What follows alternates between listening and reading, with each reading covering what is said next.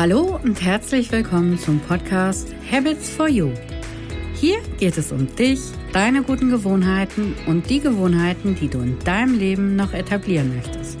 Mein Name ist Sonja und ich möchte dich dabei unterstützen, weil ich aus eigener Erfahrung weiß, wie viel Positives die richtigen Gewohnheiten in dein Leben bringen können. Lass dich auch in dieser Folge wieder für dein Leben und deine Gewohnheiten inspirieren. Viel Spaß! Hallo und herzlich willkommen zu einer neuen Folge im Podcast Habits for You. Mein Name ist Sonja Schüttler und ich bin deine Gastgeberin. Schön, dass du zuhörst oder zuschaust und mehr Achtsamkeit und gute Gewohnheiten in dein Leben bringen willst. Heute habe ich Stefanie Doms von Sunshine Yoga im Interview. Steffi ist unter anderem Werbetexterin, Yogalehrerin und Mentaltrainerin. Hallo liebe Steffi, schön, dass du hier bist. Hallo liebe Sonja. Schön, hier sein zu dürfen. Liebe Steffi, du bist ja auch Autorin, habe ich gelesen. Ich habe so ein bisschen geforscht und bin mhm. unter anderem auf dein Buch Das Mama-Gleichgewicht, die drei, das Drei-Säulen-Konzept gestoßen. Magst du uns da ein bisschen was erzählen? Das klingt ganz spannend, finde ich. Mhm. Ähm, zuerst, ähm, das erste Jahr als Mama war für mich nicht besonders einfach. Also das war auch der Grund, warum ich dieses Buch geschrieben habe. Es ist ein sehr persönliches Buch, ein sehr persönlicher Zugang zu diesem Thema. Ich habe zwei Kinder, der älteste ist fünf. Und wie gesagt, das erste Jahr war sehr anstrengend, sehr intensiv. Und in dieser Zeit habe ich begonnen, mir dessen noch mehr bewusst zu werden, was ich an guten Gewohnheiten schon etabliert hatte zu diesem Zeitpunkt. Das war unter anderem Yoga, mentales Training. Und durch die Beschäftigung mit Philosophie und Spiritualität ist dann noch die Philosophie des traditionellen Tantra hinzugekommen. Ähm, und das sind auch die drei Säulen des Buches. Also das sind so die drei Säulen, die mich immer wieder stärken im Alltag und die mir helfen, im Gleichgewicht zu bleiben. Und das non-duale Tantra ist so das Herzstück des Buches und auch so ein bisschen das Herzstück ähm, meiner Philosophie und meiner Arbeit. Ähm, das non-duale Tantra schließt alles mit ein. Also es ist so die Vorstellung, nichts ist ausgeschlossen vom, vom Guten, vom Göttlichen. Es darf alles da sein, alles hat seine Berechtigung. Auch unangenehme Gefühle, Empfindungen, Gedanken haben ihre Berechtigung und ich darf mir das alles entspannt ansehen. Und gerade als Mama oder in dieser ersten Zeit als Mama war für mich das ganz entscheidend so. Ich darf müde sein, ich darf frustriert sein, ich darf ungeduldig sein. Und interessanterweise passiert dann in diesem Moment, wo wir alles annehmen, so wie es ist, was ganz Besonderes, nämlich wir entspannen uns. Es fällt so ein ganz extrem großer Druck von uns ab. So dieser Druck, immer gut und richtig zu sein und immer alles richtig zu machen. Und da habe ich gemerkt, okay, wenn ich jetzt einfach alles mal da sein lasse, gelingt es mir sehr viel leichter, in die Richtung zu gehen, in die ich eigentlich gerne möchte. Also das war zum Beispiel das Thema Wut und Ungeduld am Anfang ähm, mit den Kindern, vor allem und auch mit mir, so in dieser neuen Rolle. Und ich habe mir gedacht, okay, ich lasse die Wut jetzt einfach mal da sein und konzentriere mich anstatt auf diese Wut und was kann ich tun gegen meine Wut und gegen meine Ungeduld, konzentriere ich mich auf das, wo ich eigentlich gerne hin möchte. Nämlich, ich möchte liebevoller sein, ich möchte gelassener sein, ich möchte im Gleichgewicht sein. Und alleine durch diese Fokusverschiebung gelang es dann sehr viel natürlicher und sehr viel leichter als immer mit diesem Blick auf, was ist gerade nicht richtig und was funktioniert gerade nicht so gut. Ganz, ganz spannend. Äh, ich finde mich gerade in sehr vielen Punkten auch wieder. Ich habe selber zwei Kinder und äh, ja, das ist, äh, da muss man schon reinwachsen. Das ist auf einmal was ganz anderes. Äh, ja. Klingt sehr, sehr spannend, dein Ansatz. Und äh, welche Rolle spielt da bei dir die Ganzheitlichkeit, mit der man das Ganze betrachten muss?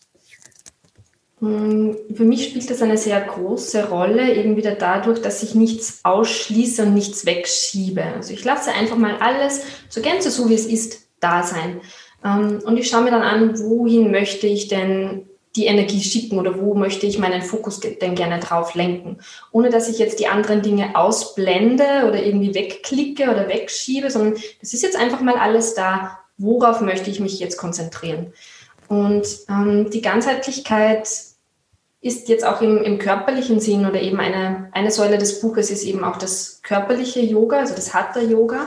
Und das finde ich sehr, sehr hilfreich, wenn ich merke, okay, ich möchte etwas an meiner inneren Haltung verbessern.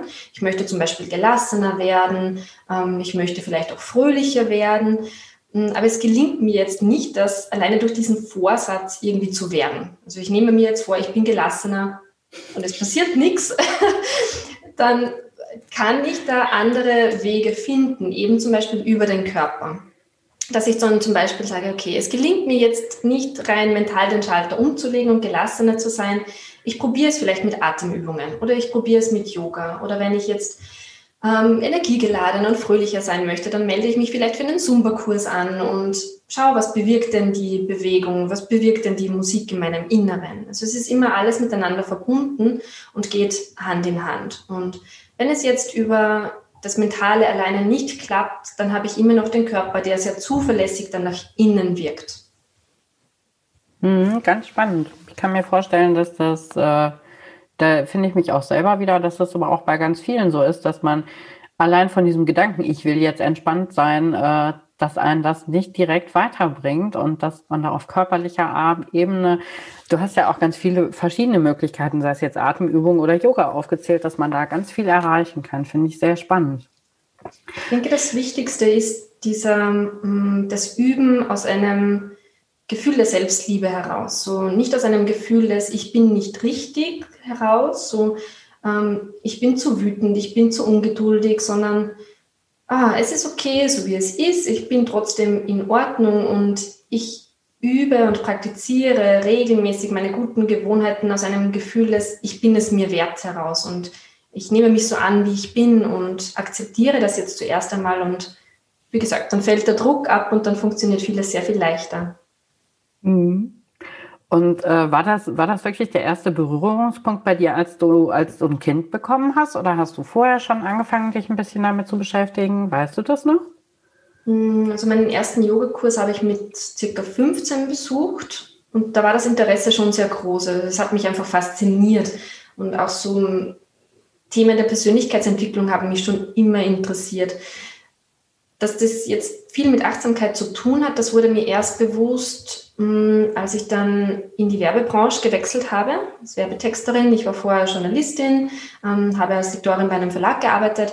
Und die Werbebranche war nochmal sehr viel intensiver und sehr viel stressiger.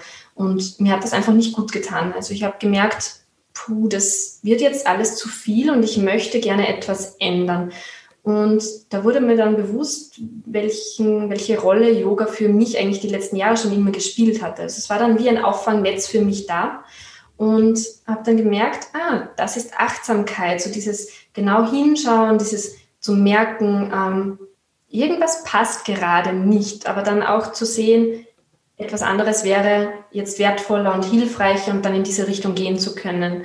Mm, so, das war so die erste intensiver Berührungspunkt, so eine große Krise, wo ich gemerkt habe, Achtsamkeit ist sehr wichtig, gute Gewohnheiten sind sehr wichtig. Und dann eben nochmals, als ich dann zum ersten Mal Mama wurde, so die zweite große Krise in meinem Leben. Ähm, eine große Rollenveränderung und Verschiebung der, der Prioritäten und der, der Rollen im Leben. Ähm, genau, das waren so die zwei großen Knackpunkte in Bezug auf gute Gewohnheiten und Achtsamkeit. Mhm. Ja, das, das ist ja auch tatsächlich eine sehr, sehr große Veränderung, äh, die auch in einem selber dann geschieht als, als Frau, wenn man auf einmal Mutter wird. Das ist ja schon was ganz anderes. Mhm. Und ähm, hast du, hast du so tägliche Bausteine in deinem Leben, wo du sagst, die helfen mir unheimlich weiter? Machst du täglich Yoga? Hast du tägliche Übungen, die du machst? Mm, täglich Yoga praktizieren ist für mich sehr, sehr wichtig. Mm, das klingt jetzt so boah, ist die konsequent. Also viele sagen dann, oh nein, das, das gelingt mir nicht und, und probieren es dann gar nicht erst. Ähm, aber es war jetzt bei mir auch nicht von Anfang an so, dass es immer mindestens eine halbe Stunde war, so wie es jetzt aktuell ist. Also Minimum eine halbe Stunde, eine Dreiviertelstunde. Aber wieder, das ist natürlich und leicht und das hat sich entwickelt. Am Anfang war das eher sporadisch, so mal fünf, mal zehn Minuten. Es wurde dann immer länger. Ich habe gemerkt, ich profitiere auf allen Ebenen und auch wieder sehr ganzheitlich davon. Also es ist jetzt nicht nur ähm, dass, es, dass ich mich einfach besser fühle, sondern ich werde auch leistungsstärker jetzt in Bezug auf die Arbeit. Ich werde ähm, ja einfach auch erfolgreicher in gewisser Weise. Und so ist es dann einfach natürlich immer mehr geworden und eine, ein größerer Teil irgendwie in meiner täglichen Praxis geworden. Ähm, was ich auch regelmäßig mache und täglich mache, ist Lesen. Also ich habe durch die Kinder, durch die beiden äh, kleinen Kinder eine Zeit lang sehr wenig gelesen, obwohl das für mich immer sehr wichtig war und habe das jetzt die letzten anderthalb Jahre wieder bewusst in den Tag integriert, also so am Abend meistens. Ähm, wenn es nur zwei, drei Seiten sind und es, auch da wurde es natürlich dann immer wieder mehr und das ist auch was, was mir sehr, sehr gut tut. Eine weitere für mich sehr wichtige, gute Gewohnheit und etwas, was ich regelmäßig mache, aber nicht täglich, ist bewusst in der Natur zu sein. Also mit den Kindern gehe ich meistens täglich nach draußen zum Spielen, aber das ist jetzt eher was, was ich mit den Kindern gemeinsam mache oder für die Kinder mache. Aber jetzt ganz bewusst auch für mich, also meistens am Arbeitsweg, dass ich dann stehen bleibe, wenn ich mir denke, boah, das ist jetzt so eine schöne Lichtstimmung, da, da sehe ich jetzt am Wegesrand gerade etwas, was was mich anzieht und was ich schön finde, dann bleibe ich da ganz bewusst stehen, steige aus dem Auto aus, nehme ein paar tiefe Atemzüge, mache vielleicht ein Foto, um mich auch später noch daran zu erinnern. Ähm, und das ist für mich auch sehr, sehr wichtig geworden, also diese bewusste Zeit in der Natur und draußen an der frischen Luft.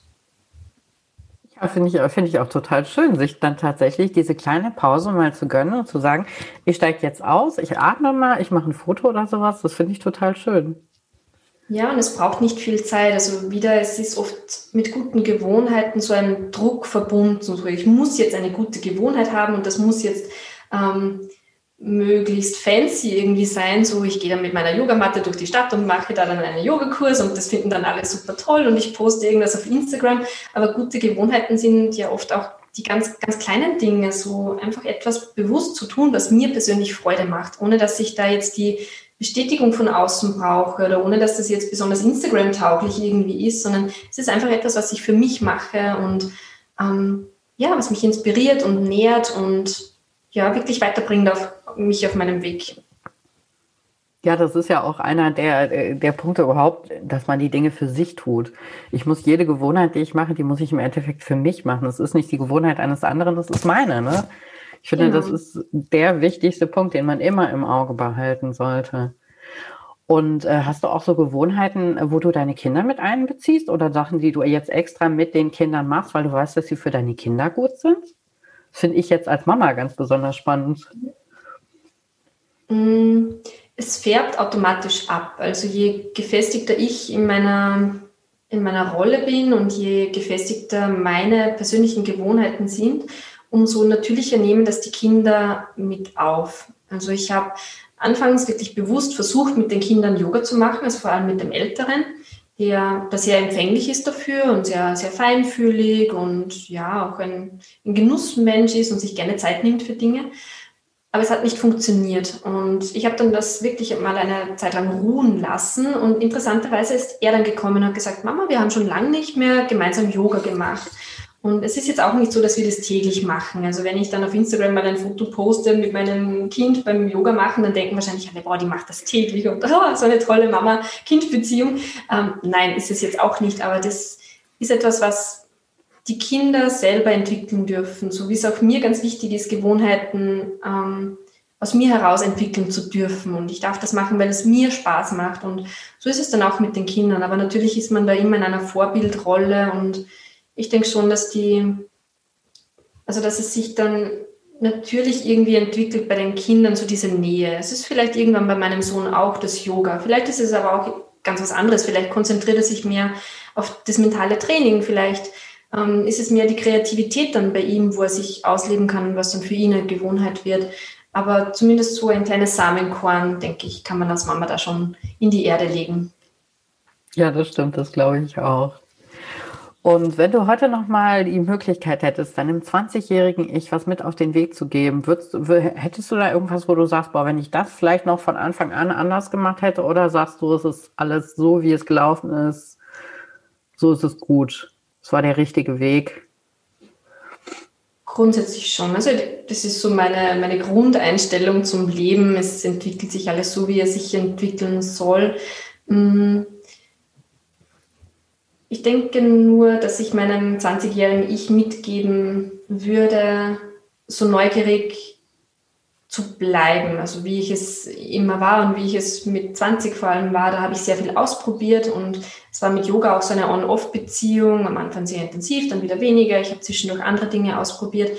Ich war einfach immer neugierig darauf, auf die verschiedenen ähm, Wege und Möglichkeiten, mir selber irgendwie näher zu kommen und mehr über mich herauszufinden. Und von außen hat das vielleicht oft so ausgesehen, als würde ich sehr sehr stark herumspringen und als wäre ich da vielleicht nicht konsequent genug oder nicht konzentriert genug oder nicht ehrgeizig genug mit den bestimmten Techniken und Methoden. Mm, aber ich glaube, dass das sehr, sehr wichtig war für, für mich, so dieses Ausprobieren und dieses wirklich spielerisch schauen dürfen, was passt denn für mich ganz persönlich. Mhm. Und hast du auch äh, in deinem Berufsleben Routinen, wo du sagst, die helfen mir beruflich weiter, die machen mich erfolgreicher in dem, was ich tue, was ich auch gerne tue? Oder hm. spielt das einfach aus deinem Privatleben da rein und du machst da gar nicht so einen Unterschied? Es lässt sich nicht trennen. Also ich denke, wenn ich das Gefühl habe, auf der Yogamatte fühle ich mich jetzt super heilig und super inspiriert und im Berufsleben ist es aber nicht der Fall, dann war entweder der Weg noch nicht lange genug, dass das ähm, so überschwappen darf oder es ist vielleicht einfach nicht die richtige Methode. Also ich denke, dass man gute Gewohnheiten auch daran erkennt, dass ähm, sie sich auf allen Ebenen positiv auswirken, dass ich auf allen Ebenen merke, es geht mir jetzt besser, ich fühle mich jetzt mehr in meiner Kraft und ich fühle mich meiner Kreativität irgendwie näher oder was auch immer das dann im, im individuellen Fall dann ist. Ähm, drum, also nein, ich mache da keine Unterschiede und es ist ja jetzt für mich auch, wenn ich als Werbetexterin tagsüber tätig bin, eine Routine, dass ich zwischendurch Atemübungen mache oder dass ich die Sitzposition wechsle, dass ich auf meinen Körper achte. Also es geht immer Hand in Hand. Wichtig ist für mich auch, was ich jetzt beim Yoga weniger habe, so dieses Durchterminieren. Also mein Kalender ist für mich sehr, sehr wichtig. Also ich habe so einen ganz analogen, altmodischen Kalender und wenn ich den irgendwo liegen lasse, dann habe ich das Gefühl, oh mein Gott, ähm, es geht jetzt irgendwie die ganze Planung verloren. Ähm, zusätzlich nutze ich auch ganz viele Post-its und eine Notizen-App am Handy. Also das sind so meine drei, meine drei Säulen, an denen ich meinen ähm, Tag strukturiere oder mit denen ich meinen Tag strukturiere.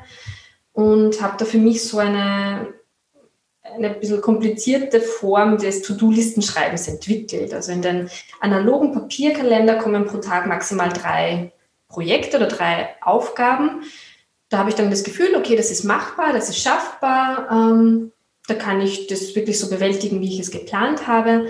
Ähm, größere Projekte, die jetzt nicht diese Dringlichkeit haben, schreibe ich auf Post-its und die wandern dann von Tag zu Tag, von Woche zu Woche mit und ich schaue einfach, okay, wann geht es sich aus, wann kann ich es einplanen. Ähm, es ist raus aus dem Kopf, rauf auf einen Zettel. Ich habe das Gefühl, ich muss mich da jetzt nicht ähm, auf etwas konzentrieren, damit ich das nicht vergesse. Es ist notiert. Und die Notizen-App am Handy nutze ich für alles, was mir zwischendurch so einfällt. Da habe ich dann verschiedene Kategorien für kreative, freie Projekte. Da sammle ich dann so die verschiedenen Einfälle, die ich habe für alltägliches, Haushaltsdinge zum Beispiel oder Dinge, die jetzt mit den Kindern in Verbindung stehen. Und das funktioniert für mich insgesamt ganz gut. Ich weiß, wo ich nachschauen muss. Und wenn mal mehr Platz ist tagsüber und ich mir denke, oh, schaue ich mir die nächste Liste an, was steht denn da, was steht denn dort und genau, das funktioniert ganz gut für mich. Ja, verstehe ich. Das, äh, da kann ich mich auch ganz gut wiederfinden. Auch so dieses, ich schreibe was auf und dann ist es erstmal aus dem Kopf raus. Das mache ich auch sehr gerne für mich. Schön. Wenn jetzt einer von unseren Zuschauern und Zuschauerinnen ein bisschen mehr Achtsamkeit und gute Gewohnheiten ins Leben bringen will, hast du so ein, zwei, drei kleine Tipps, wo du sagst, genau da würde ich ansetzen? Wieder dieses Ausprobieren. Also wenn das eine nicht funktioniert, da wirklich sich erlauben, das in den Mistkübel zu schmeißen. Also es kann jetzt sein, dass ich mir vorgenommen habe, ich mache jetzt Yoga, weil es funktioniert für meine Freundin oder meinen Freund super gut. Und dann habe ich so diesen Vorsatz und kämpfe mich da ganz verbissen durch. Dann wird das wahrscheinlich nie eine gute Gewohnheit werden, weil da wieder so dieser Druck damit verbunden ist. Also wirklich ausprobieren, was funktioniert für mich. Vielleicht ist es dieses, am Arbeitsweg irgendwo stehen bleiben und an der frischen Luft ein paar Atemzüge nehmen. Vielleicht funktioniert das besser. Vielleicht ist es, äh, keine Ahnung, ein Teeritual. Das kann alles Mögliche sein. Also da wirklich sich diese Freiheiten nehmen und sich auch zu erlauben, Dinge wegzuschieben, die halt einfach nicht passen. Mm, und auch wieder dieses, es darf mir gut gehen dabei. Also so dieses Üben und dieses Praktizieren aus einem Gefühl der, der Liebe heraus. Ich bin es mir wert, ich mache das jetzt für mich und nicht, weil ich irgendwo in meinem Leben einen Mangel verspüre oder das Gefühl habe, ich habe da jetzt ein Defizit und muss das jetzt irgendwie ausgleichen. Also sich einfach mal annehmen und hineinentspannen in das, wie man halt gerade ist in diesem Moment. Und alles andere wird sich dann natürlich fügen. Hm, es braucht vielleicht hin und wieder ein bisschen Geduld, also je nachdem, wie stark man verstrickt ist in seinem persönlichen Chaos, dauert es vielleicht manchmal länger. Also schon sich vielleicht vornehmen, ich probiere das jetzt mal zwei, drei Wochen. Und wenn es nicht funktioniert, dann lasse ich es und probiere das nächste. So jetzt nicht glauben, ich probiere das jetzt zwei, drei Tage und dann ist es eine gute Gewohnheit und das mache ich dann routinemäßig für den Rest meines Lebens. Ähm, es wird sich vielleicht auch ändern. Also es funktioniert vielleicht eine Technik jetzt und es hilft mir in dieser Situation und dann merke ich, okay, aber ich habe auch da noch ein anderes Thema und da funktioniert dann eine andere Technik vielleicht besser. Ähm, also ich rufe da auf zur, zur Neugier und zum Ausprobieren und zu einer sehr großen Freiheit ähm, des Probierens. Ja, das klingt schön. Das, äh, das würde ich so als Schlusswort bestehen lassen. Das hilft mir nämlich auch immer sehr gut, wenn ich so in manchen Situationen merke, ich, da ist Meditieren super, da kann ich das jeden Tag auch eine Stunde lang machen und in manchen Situationen äh, brauche ich das einfach nicht. Insofern finde ich genauso sehr, sehr schön. Liebe Steffi, vielen Dank für deine Zeit, für dein Wissen, für deine tollen Tipps heute. Danke, dass du da warst. Sehr, sehr gerne. Und dir, liebe Zuschauerinnen, lieber Zuschauer, auch vielen Dank, dass du da warst. Ich hoffe, wir sehen uns bei der nächsten Folge wieder. Mach's gut. Tschüss.